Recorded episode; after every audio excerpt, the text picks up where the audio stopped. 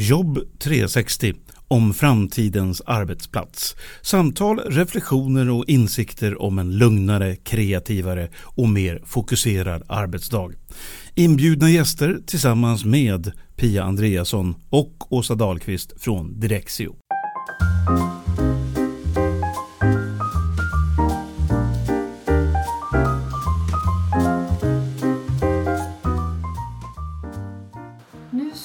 Prata med Lars Svanerud. Och han är ju lokalstrateg på Lantmäteriet och har ju varit en nyckelperson i deras process till aktivitetsbaserat arbetssätt. Ja, de håller på att införa det på sina kontor runt om i landet nu. Vart efter kontoren behöver förnyas, renoveras eller byggas om mm. eller att de ska skriva om kontrakten på fastigheter eller lokaler som de hyr. Och Pia, vi ska ju också prova något nytt nu. Vi ska ha samtalet via telefon för Lars har ju sitt kontor i Gävle och kunde inte komma hit till oss i Stockholm. Och vi kunde inte åka till honom heller. Ja, det blir spännande för nu ligger det ett oväder över Uppsala slätten och stör. Eh, med dagens teknik så borde ju inte det vara något problem men jag tycker att vi håller tummarna ändå. Ja, det gör vi.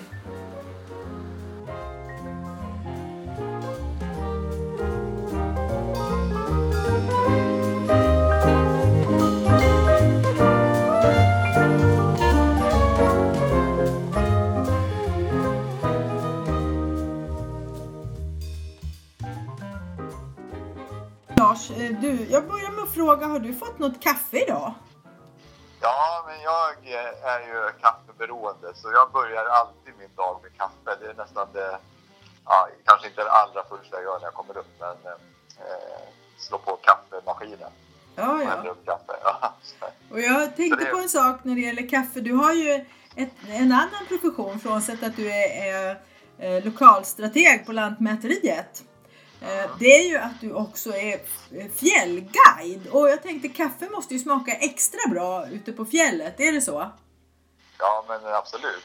I skogen eller på fjället så tycker jag då är kaffe ännu lite godare. Och speciellt om man kanske tillagar det själv över en öppen eld. Mm. Kokkaffe i en gammal sotig panna. Då är ju fantastiskt gott. Så. Ja, härligt. Ja.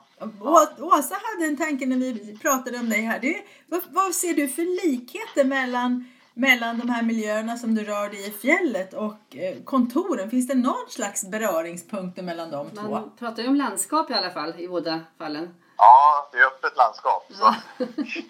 Nej, men jag har faktiskt eh, funderat över det där också. Och det, så det, det är en jättekul fråga. Alltså. För jag tänker så här... Eh, likheten med det jag jobbar med kan man säga, det är ju att eh, få människor att eh, komma till miljöer där, det liksom må, där man mår bra och där man liksom trivs. Och, eh, eh om man tittar då på liksom fjällen och skogen så här, där, ja, men, där är vi väl överens och till och med forskningen är överens om att det mår vi bra av och trivs där. Det är frisk luft och vi, mår, vi liksom lugna av naturen och det gröna. Så där. Och eh, mer och mer så har man ju börjat snegla på det även i kontorslandskapen och tagit in sådana element kan man säga, den mm. typen av forskning när man utvecklar kontorslandskapen också. Vad är det som faktiskt får oss att må bra? Vad, vad, är det något särskilt då som du kan berätta utifrån det som du känner till om den här forskningen? Vad är det som, som du tycker man ska tillämpa? Eh, ja, men det finns väl enkla saker, att in med lite växter och grönt. Så det är väl liksom det enkla, tänker jag. Sådär. Men, men eh, samtidigt så är det väl så här att ja, men, om, om man tar ljudmiljön utomhus kontra i ett dåligt inrett eh, kontor så skiljer det väldigt. I, i, en, I en skog då dämpas ju alla ljud av träd och sådär.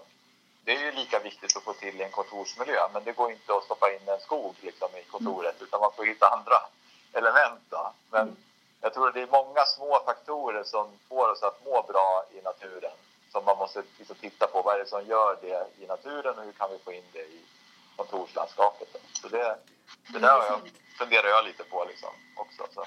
Ja, är det någonting som ni redan har hunnit göra eller liksom testa hos er på Lantmäteriet? Nej, inte, inte liksom så att vi har dragit det längre än någon annan. Det skulle mm. jag inte vilja säga. Men, men däremot liksom nu när vi så att säga, utformar de nya kontorsmiljön, då har vi med alla de här aspekterna. Hur kan vi liksom skapa en miljö som, som vi kommer att trivas i? Och lyfter in liksom element av natur, om man säger så. Fast det, det blir ju i form av bilder, växter, det finns ju sådana här ljudabsorbenter som är gjorda av mossa. Det har vi liksom på några kontor och sådär. Så det mm. blir den typen av eh, element. Liksom mm. Men också pratar vi om utsikt. Alltså, eh, kan vi få till ett, ett läge där vi faktiskt har utsikt från vårt kontor mot något trevligt. Liksom så. Mm. Man, kan, man kan ju dra det lite grann. Det handlar inte bara om det som är inne i kontoret utan hur det ser ut utanför också. Ja, just det. Man använder de utsikter man har så att så många som möjligt kan få ta del av dem. Ja, ja precis. Och eh, om du är i ett läge där du kanske ska flytta till ett nytt kontor, ja, men varför inte ha med det som en parameter i utvärderingen? Liksom. Hur ser det ut runt omkring? Vilken utsikt kommer du få? Vilka möjligheter finns att, att faktiskt gå ut på en uteplats eller ta en fika och sådär? Ja. Ja, utifrån att vi vet att det betyder mycket för människor att ha närhet till ja, luft, natur, ja. vyer precis. Ja. ja. Den här processen som ni håller på med nu på Lantmäteriet, ni har ju, ni har ju flera olika kontor runt om i hela Sverige. Hur många kontor har ni allt som allt? Ja, det är 50 drygt. Då. Det finns på 50 orter lite drygt. Så. Och där sitter ju förstås, ja. det ser ju väldigt blandat ut när man har 50 olika kontor så det är ju omöjligt att få exakt likadant. Ni har ju både traditionella kontorslösningar eh, med cellkontor och landskap och sen har ni också flera kontor som har gått över till aktivitetsbaserat arbetssätt. Eller hur? Ja, precis. Ja. Och eh, så, blir, så blir det ju lite grann när man har många kontor, det är olika hyresavtalslöptider och eh, ja, sådär. Va? Så det, det går ju inte att göra om allting samtidigt, även om man skulle vilja. Nu har vi inte det behovet riktigt heller. Men eh, det, så det, det sker ju sakta och det är därför det ser ut som det gör också. Jag tänker, om man backar några årtionden då satte de flesta i egna rumslösningar och sen vi har ju en blandning av öppna landskap, några sitter fortfarande i cellkontor och några i vet du, öppna landskap eller i aktivitetsbaserade lösningar. Så, mm. Mm. Ja. Så vilka, vilka steg har ni i er process då? Har du, har du någon sån här tydlig linje som du följer när du tänker på kontorsutvecklingen hos er? Ja, men vi har en, eh, ska säga, en, en process för hur vi jobbar från start till mål om man säger så. Eh, eh, men om man säger i grunden för våran, den förändringar vi gör så har vi en lokalförsörjningsstrategi som egentligen togs fram redan 2013. Och det var i samband med att man gjorde om huvudkontoret från en egen rumslösning till ett öppet landskap. Och den lokalförsörjningsstrategin den uppdaterades nu och togs beslut av ledningen en, en ny version 2017. Så det är den vi utgår ifrån. Och där finns det jag säga, både styr och styrlinjer, styr, styr och riktlinjer och rekommendationer liksom så, som man ska ta hänsyn till när vi, när vi gör förändringar i våra kontorsmiljöer. Så, den ligger till grund. Mm. Um, har ni på något sätt i den här kontorslösningsstrategin, finns det också aspekter på liksom hur ska vi jobba, alltså, vad, vad, vad, finns, jag är intresserad av det här med just med eh, arbetsplatsstrategier och vad, är man, vad, vad innebär de egentligen? Vad, vad innehåller de? Just den här lokalförsörjningsstrategin den tar egentligen eh, fasta på mycket av den fysiska arbetsmiljön och de tjänster som är kopplade till, till lokalerna. Men den har ju sitt ursprung ur liksom, vad är det som passar eller hur vill vi att den fysiska miljön ska vara för att stödja det arbetssätt vi vill ha? Mm. Men det står inte liksom, i den finns det inte beskrivet hur vi ska jobba, liksom, så arbetssättet. Men eh, den har ju sitt ursprung i det. Mm. Ja. Eh, och lite grann att den blickar in i framtiden. Vad kommer att vara viktigt framåt? Liksom. Så det finns ju element där som ja, men vad, vad är det som bygger upp en bra arbetsmiljö? Ljud och, och luft och estetiskt tilltalande och så vidare. Mm. Men det finns också element om liksom det här med att vi ska ha öppna flexibla lösningar. Den, den säger inte att vi ska aktivitetsbaserat i varje eh, tillfälle och plats, mm. men den säger att vi alltid ska överväga en, en lösning där vi frångår vår egen plats i, till förmån för en, en miljö där vi eh, fritt använda alla platser. Mm. Så det, ordet aktivitetsbaserat står faktiskt inte i strategin, men den, eh, den pekar ju så att säga åt det att vi ska tänka åt det hållet, det flexibla hållet. Mm, mm, okay. du, du jobbar ju då med alla de här 50 kontoren över hela landet. Det måste ju verkligen vara många bollar i luften för dig. Hur tycker du att det funkar att stötta kontorsprojekt då, över hela landet som också befinner sig i olika faser. Ja, nej men det, eh, det funkar bra tack vare att vi har så engagerade och dedikerade medarbetare runt om i, på våra kontor. Så, så vi har lagt upp ett, ett, ett arbetssätt kring eh, förändring av, av lokalerna och ja, lokalförsörjningsfrågor överhuvudtaget. Så, så att det ska gå att eh, rodda det med ganska få centrala resurser. Så om man tar, om man tar liksom när vi drar igång ett eh, förändringsprojekt på någon ort, då, som till exempel jag ska till Skellefteå imorgon och det börjar bli färdigt. Det är färdigt för besiktning nu. Men när vi drog igång det då, då eh, åker jag alltid dit till den aktuella orten och så har vi workshop med de personerna som då är utsedda som styrgrupp. Och vi har, har, också en workshop med alla medarbetare på eftermiddagen. Så oftast kör vi workshop på förmiddagen med styrgruppen och det är cheferna och jag, enhetschefer och funktionschefer. Och sen kör vi en workshop egentligen med lite samma innehåll.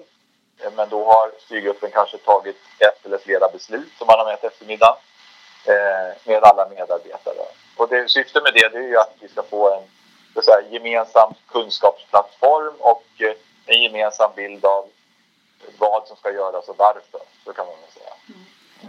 Ja, roligt ja. att du nämner Skellefteå därför att jag har ju varit där och hjälpt dem också till ett medvetet och digitalt arbetssätt eh, i, i ja. december. Och eh, det som jag tyckte var roligt där det var att de hade en liten tradition av det här med att inte sitta så fast vid egna arbetsplatser. Att de ja. bytte ju arbetsplats en gång per år och lottade ut dem och så fick man rensa och flytta sina grejer. Ja. Hur ja. Har, tog ni upp det i de här workshopsen och var det till hjälp för dem att ha jobbat på det sättet? Eh, ja, men absolut. Och det finns ju, det är ju det, är ju det som är det roliga med Lantmäteriet på något vis. Att det, eftersom det finns så mycket, eh, eftersom vi har 50 kontor och eh, så blir det liksom eh, det kommer upp små lösningar på saker och ting, lite olika lösningar på de här olika kontoren. Och det, och det där kan jag ta med mig från det ena kontoret till det andra, för jag är ju som någon form av spindel i nätet kring lokalförsörjning här. Och i det här specifika fallet så tror jag absolut att de har nytta av liksom, att ha tänkt så när man ska in i en, en lösning där man inte kommer ha sin egen plats längre. Mm. Eh, då är man ju, ska säga, en bit på väg, tänker jag. Att man liksom redan har tagit det steget. Då. Men det där ser ju väldigt olika ut på, på våra kontor, kan jag säga. Så, eh, den här lösningen med att de lottar ut platserna, det, det är väl det enda kontor jag har hört det hittills. Mm. Ja, så. Det måste vara ganska skönt också tänker jag, liksom att få rensa sitt skrivbord. Även om man, även om man går till ett nytt skrivbord, en egen fast plats. Ja. Att man får ja. liksom den möjligheten för sin egen skull också. Ja, precis. Mm. Ja, och på något vis finns det Alltså, om man, om man har en lösning med egen plats, då är det ju oftast liksom när du anställs så är det chefen som tar hand om dig och visar dig var du ska sitta och där, ska du, där, där har du din arbetsplats. Mm. Liksom. Mm. Och, och det är väl kanske inte den optimala platsen för just dig alltid. Så det kan ju eh, vara massor med orsaker som gör att ja, jag skulle hellre vilja ha den där platsen där borta och då är det ju bra att ha möjligheten antingen att man då roterar som de gjorde i Skellefteå tidigare eller att man kanske inte ens har någon egen plats så att man kan faktiskt välja var man ska sitta. Mm. Mm. Ja, det är intressant. Men jag märker att det, det är ju verkligen den här förankringen. Du säger att eh, du har väldigt bra och, eh, och engagerad personal. Eh, ja. Och eh, jag tänker samtidigt så krävs det också då att man jobbar mycket med förankring och, eh, Absolut. och långsiktighet ja. tänker jag. Eller vad, vad säger du? Jo. Jo, men så är det ju. Och det, det, I princip så är väl det bland det viktiga. Och ska det funka liksom, att jobba på det här sättet då, då måste vi liksom se till att de på kontoren har kunskap och förutsättningar att klara av och, och, lösa de här frågorna. För vi, vi riggar ju alltid en lokal organisation vid varje förändringsprojekt också. Oftast med en intern projektledare, medarbetare som är med i projektgruppen och så vidare. Och sen har vi då ska säga, stödresurser i form av antingen stödresurser från huvudkontoret men också stödresurser från konsulter av olika slag. Ja, men som Midas eller Direxio i olika sammanhang mm. för att liksom hjälpa till här. Ja. Ja, jag tänkte på det, det här det, när man gör sådana här förändringsprojekt så har man ju många olika delar som ska hålla ihop. Och man brukar ju säga att det handlar om miljön, om tekniken och människan. Eh, och, och eh, då berättar ju du att du syr ihop det då med hjälp av den här projektgruppen. Men är det några andra tankar som du har kring hur man kan få de här tre delarna att samverka? Ja, eh, jo då, men det, det tycker jag. Återigen så tycker jag det är viktigt att lyfta det eh, i samband med att man liksom träffar alla medarbetare och skapar den här gemensamma bilden av varför och vad vi ska göra. Så vi brukar alltid lyfta det här hållbarhetsperspektivet. Och där kan man säga, där blir ju miljö, teknik och människa involverat. Då. Men vi, vi lyfter även in ekonomiska aspekter på förändringarna eh, i det hela. Så det är både ekonomi, människa och miljö kan man säga. Då. Eh, så vi pratar om att om vi nu ska göra en förändring av en lokal så finns det ju ett syfte med det och det kan inledningsvis vara lite olika syften. Men som till exempel i Skellefteå, ja, men där hade vi behov av en ny lokal för vi behövde mer, mer arbetsplatser. Så vi skulle växa, vi ska växa på den orten. Det kan ju vara en anledning, men det, ibland finns det andra anledningar också. Att det är en dålig arbetsmiljö och vi behöver göra en förändring till exempel. Mm. Men om man tar det perspektivet då, eh, där vi ska växa, ja då behöver vi ju titta på vad, hur, hur fungerar lokalen idag? Vad är, vad är vi nöjda med? Vad är, är, vi mindre nöjda med? Den teknik vi har, stöttar den vårt arbetssätt? Och hur ser ekonomin ut på nuvarande lokal? Liksom? Är det en hållbar ekonomisk lösning? Och vad vill vi ha för lösning i framtiden? Hur får vi till både en ekonomiskt hållbar lösning, en teknik och, och förutsättningar, en infrastruktur i lokalen som stöttar vårt arbetssätt och liksom en miljö där man vill vara och trivas. Mm. Och det blir ju en balansgång. Och det brukar vi diskutera under de här workshopparna. Hur, hur får vi en balans mellan det här? För det går inte att... Vi, kan, vi, kan, vi skulle kunna lägga hur mycket pengar som helst på att skapa en, en lokal där man verkligen trivs, om vi säger så. Mm. Men då skulle det kanske inte vara så ekonomiskt hållbart. Mm. Ja. Just det. Eh, men jag tänkte på också det här med att man trivs. Eh, mm. Så kan ju olika människor trivas med olika saker. Mm. Eh, och olika människor reagerar ju också olika på förändring. Absolut. Hur ser du på det och var, har du någon ja. erfarenhet av det? Jo, men eh, precis. Ja, men så är det ju alltid. Och man, man reagerar ju på förändring på olika sätt i olika skeden också skulle jag vilja säga. Mm. Liksom. Alltså, eh, eh, man kan reagera på ett sätt initialt och sen kan ju det ska säga, den reaktionen förändras med tiden när man liksom får en mer bild av vad som ska göras, vad det, vad det innebär för mig och så vidare. Eh, och, och, man kan väl säga så här, i alla projekt som vi gör så, så uppstår det ju reaktioner och, eh, på massa olika sätt. Liksom mm. så. Alltså en del tycker att Nej, men det här är ingenting för mig och en del är väldigt på och tycker att wow, det här vill vi verkligen mm. göra. Hur gör ni för att liksom fånga upp de här missnöjet eller sådana saker som kanske inte funkar heller. Hur gör ni för att snabbt ja. fånga upp det och, så man inte, så inte blir... Så man inte fastnar? Ja, Nej. ja precis. Ja, men dels så är vi ju ganska... I och med att du har den här lokalförsörjningsstrategin att utgå från så är det på något vis ett, ett, ett ramverk, säger vi. Och eh, den, ska man säga, jag brukar uttrycka mig som att den ger ändå en farled som vi ska hålla oss inom. Mm. Eh, så, så, att det liksom är tydligt. Vad är det vi kan påverka och vad är det inte vi inte kan påverka. Vad är det som faktiskt är beslutat av ledningen? Vad vill ledningen? Mm. Eh, men innanför den här farleden, där brukar vi säga så att här har vi möjlighet att forma någonting som passar just oss i, på den aktuella orten. Då. Och det vill vi göra tillsammans. Eh, och sen blir det liksom, alla kan inte vara med och göra allt utan vi utser en projektgrupp där som liksom består av medarbetare och ledning och så som jobbar med det här. Eh, och på det viset skapar en delaktighet. Då. Sen, sen för att liksom få en viss trygghet i då, om förändringen är stor, till exempel att man kanske går från en egen plats i ett eget rum till att inte ha en egen plats i ett aktivitetsbassin, då är det ju en ganska stor förändring. Liksom mm. Då brukar vi lyfta in mycket studiebesök också på andra eh, som har gjort samma sak mm. för att få ett resultat. Liksom. Och nu är det ju mer och mer så att vi kan göra, göra studiebesök hos oss själva och det är ännu mer värdefullt kan jag säga. För då är det ju, för nu är studiebesök hos andra, det är alltid det där att ja, men det där är inte riktigt som vår verksamhet, vi är lite speciella och sådär. Ja.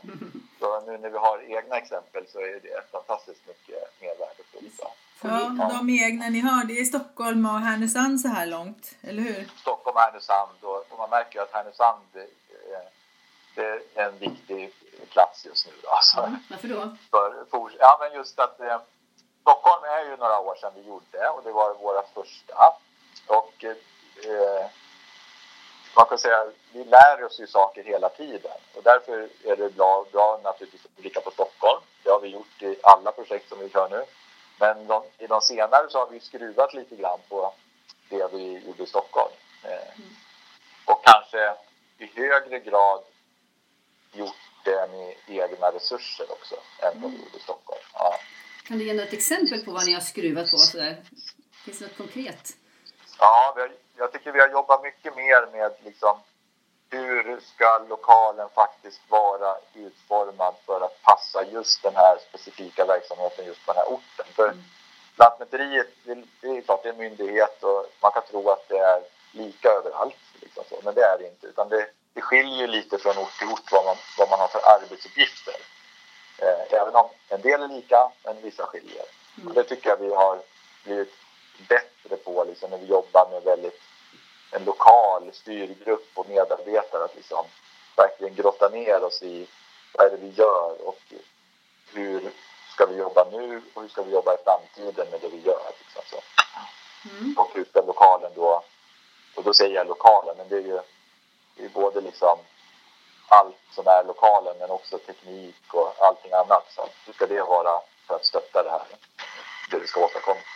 Det jag tyckte var intressant med Stockholm, jag hjälpte ju dem med en, en enkät. Eh, tre, fyra månader efter inflytt. Ja. Ja. Eh, och det som vi slogs av där var ju hur många kommentarer som vi fick kring på vilket sätt den här arbetsplatsen borde ändras ytterligare. Och ja. Eh, sammantaget så visade det att medarbetarna hade börjat se på arbetsplatsen som en flexibel och anpassningsbar yta, alltså som går att ändra. Ja, och det var väldigt tydligt. Och lite ja. oväntat faktiskt att den tanken skulle trilla in så snabbt. Ja. ja, men det tycker jag också är roligt. Eh, och det är det vi vill åstadkomma. Alltså, vi vet ju att förändringar kommer komma eh, fler av och de kommer troligtvis komma i en snabbare takt än vad det har gjort förut. Och, och då behöver vi åstadkomma en arbetsplats som är flexibel och kan ändras utifrån behov och, och, och även att medarbetarna liksom får in det i sitt medvetande att ja, men vi, vi måste vara förändringsbenägna och vilja förändras och se möjligheter till förändring som är utvecklande. Mm. Jag tänkte på, ni sitter ju huvudkontoret i Gävle, är ju ganska många medarbetare och eh, mm. nu händer ju saker runt om i landet på flera kontor. Eh, påverkas ni i Gävle något av det när ni får de här impulserna och de här nya arbetssätten och så? Ja, men det gör vi. Och, och man kan väl säga att Gävle är ju ett stort kontor eh, faktiskt hälften av Lantmäteriets medarbetare har sin arbetsplats i Gävle. Så, mm. så det är tusen personer som har sin arbetsplats här. Och vårt näst största kontor är i Stockholm och det är runt hundra. Så då förstår man lite. Och du jobbar ju också från Gävle? Jag utgår från Gävle, ja. ja. Hur, hur, ser din, hur ser er arbetsplats ut då, på Gävle? Ja, Eh, som jag sa, 2013 då gjorde man en förändring och då gick man från egna rum. Och det diskuterades redan då faktiskt att, att gå till en aktivitetsbaserad lösning. Men eh, det, av olika skäl så gick det inte att nå dit. Och jag vet inte detaljerna. Men, men man valde en öppen lösning. Så vi sitter i en öppen lösning med egen förvaring liksom, en egen arbetsplats och sådär. Mm. Ganska själva, om man tar de öppna delarna så är den uppdelad i, i mindre enheter. Så det är inte ett stort öppet hav allting utan mm. det består av flera byggnadskroppar det här kontoret mm. med olika våningar. Så. Och i, vid varje, i anslutning till varje öppen del då, då finns det utrymmen att gå undan till som är utrustade liksom, som tysta rum, mötesrum kan man säga. Eh, men eh, det finns det liksom inte så säga, arbetsplatser i de rummen mer än något enstaka, att är skrivbord och en kontorsstol, utan det är mer utrustat som ett mindre mötesrum. Så jag sitter i ett sånt nu. Mm. Eh, ja. Och de är inte bokningsbara, utan de, de tar man när man är, om man är ledig. Ja. Och sen mm. finns det då, i, i an, om man liksom går utanför en glasvägg här vid vårt kontor, då finns det mera traditionella mötesrum som är bokningsbara, också i nära anslutning till liksom varje eh, öppet landskap. Sen har vi gemensamt eh, det som gjordes 2013 det var egentligen att man gjorde också ett gemensamt mötestorg som är lunch, fika, eh, man kan även ha möten där nere. Så det är samlat liksom på en våning, eller en del av en våning. Det låg tidigare utspritt. Man kan träffa andra från organisationen lättare. Så man inte ja, precis. På sin egen ja. avdelning. Ja. Ja. ja. Så det har vi där. Ja, så ser det ja. ut. Sen pågår det ju också. Så man kan säga huvudkontoret består ju av massa olika verksamheter. Så det blir på något vis eh, som små kontor i, i det stora. Så vår IT-avdelning de har ju utvecklat delar av sitt kontorslandskap till aktivitetsbaserat. Eh, mm. Så, eh, och det pågår diskussioner, vi för dialog med några andra verksamheter här också om utveckling. Då. Och, eh, ska säga, bakgrunden till det är egentligen att vi växer även här. Så vissa verksamheter växer och vi behöver mer plats. Och vi har gott om plats. Det är mer hur vi använder platsen som vi behöver titta på. Och det är kvadratmetrarna funkar, men, men eh, lokalerna? Precis. Mm. Ja, ja, ja. så vi har ju mängden kvadratmeter har vi så vi skulle kunna växa till att bli betydligt fler här. Mm. Eh, men då behöver vi förändra liksom, hur vi använder platsen. Och vi har liksom verksamheter som har väldigt hög nyttjandegrad av sina kontorsplatser. Eh, men vi har också verksamheter som har en väldigt låg nyttjandegrad av sina kontorsplatser. Så, ja. Ja, det där brukar ju variera väldigt mycket. Jag har faktiskt ja. ett färskt exempel. Jag var på ett annat kontor som jag har hjälpt till eh, som flyttade in i september. Och eh, ja. de berättade att de är 20 personer så de är inte så många. Men nu hade de fått upp en ny enhet som är fem personer. Som har flyttat ja. till dem och börjat jobba i deras lokaler. Och det hade ju inte märkts någon skillnad att det blev träng eller jobbigare på något sätt när de varit fem nya personer. Nej. Jag förr i tiden när man skulle haft in då fem till skrivbord och fem till stolar och fem till skärmar. Jag behöver ju inte beskriva det här för dig kanske men, men just att det, de behövde inte göra någonting och de vart fem fler och det bara funkade. Ja, ja precis. Ja, men det är ju en stor fördel med att ha så här flexibla lösningar. Att man, man behöver inte varje gång man rekryterar någon fundera över var de ska sitta någonstans. Utan bara man har koll på nyttjandegraden så vet man om det finns plats eller inte. Mm, jag har också hört att nyanställda ja. tycker det, just med aktivitetsbaserat, det som är fördelen för nyanställda är att de lär känna många fler snabbare. Ja, ja precis. Det är ju en jättestor fördel. Ja, det har jag mm. också hört. Och att man liksom kan eh, ja, men om man nu är nyanställd och kanske ska introduceras av någon som är lite fadder för en ja, men då kan man ju faktiskt välja en plats eh, nära varandra under en period och sen behöver man inte kanske sitta där. Ja. Mm. Ja. Men Lars, vi får ju ta och börja runda av här. Tack så hemskt mycket att du mm. ville dela dina tankar med oss. Mm. Ja, det, Har vi någon mer kul. slutfråga här innan vi... Ja, jag tänkte du ska ju ut på nya äventyr här och, och vara tjänstledig ett tag och vara fjällguide i sommar, eller hur? Ja, till och med sportchef ska jag vara på en fjällstation. Så jag ska både guida och vara sportchef. Så, ja. ja. Vilken fjällstation då? Grövelsjöns fjällstation som ligger i norra Dalarna. Då får du byta arbetsmiljö helt och hållet då till helt eh, verkligt öppet landskap. Ja, men det blir det ju. Precis. Nu, nu har ju de också kontor, så, men, ja. och där finns det lite att önska. Så jag, jag kanske ska börja med att göra om det lite. Får se. Ja. ja du, kan, du, du får se om du kan hålla fingrarna borta och ägna dig åt Ja, ja jag tror jag kommer ha svårt. Ordna ja. lite där. Precis. Ja, men annars kommer vi gärna upp till Grövelsjön och göra ett studiebesök på det nya aktivitetsbaserade kontoret som ni kommer, du kommer att Ja, ja precis. Ja, ja absolut. Vad vi kan åstadkomma. Men ni får jättegärna komma till Grövelsjön ändå bara för att njuta av den friska fjällluften. Ja, det låter härligt. Ja, det ska vi sikta på. Ja. Ja. Ha det så bra. Tack ska du ha. Ja, detsamma. Tack så mycket. Hej då. Hej.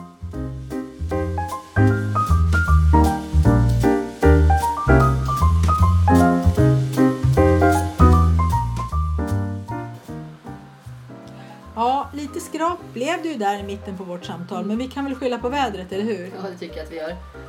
Men Pia, vad tyckte du var mest intressant i det här som Lars berättade för oss? Jag gillar ju det där med att ta in naturen på kontoret. Både konkret med växter och grönt men även tänka på ljudmiljön. Den behöver ju vara dämpad precis som i skogen för att vi ska må bra. Mm. Det tyckte jag var spännande. Ja, och det här med utsikten var ju också viktigt och intressant. Det här att utsikten är en viktig parameter och det förstår man ju lätt när man tänker på det själv men jag tror att det är en faktor som ofta glöms bort när man planerar sin framtida arbetsplats. Ja, man kanske går och tittar på kvadratmeter och ytor och så vidare och glömmer mm. att titta ut genom fönstret. Mm. Eh, när det gäller utsikter så vet vi i alla fall att Lars kommer att få det helt fantastiskt i framtiden. Han har ju nyss bytt jobb. Jag har hört det. Han, han har blivit sportchef på Grövelsjöns fjällstation var det va? Ja. Så han kan ju verkligen få dagliga doser av fantastisk utsikt. Och så hörde jag att man kan konferera där också. Det är inte bara ett ställe för folk med ryggsäck och vandringskängor om jag förstått det rätt. Ja, precis. Lars berättade det för mig och jag tänkte att det låter ju som ett bra ställe för Direxios nästa konferens, eller hur? Ja, absolut. Härligt.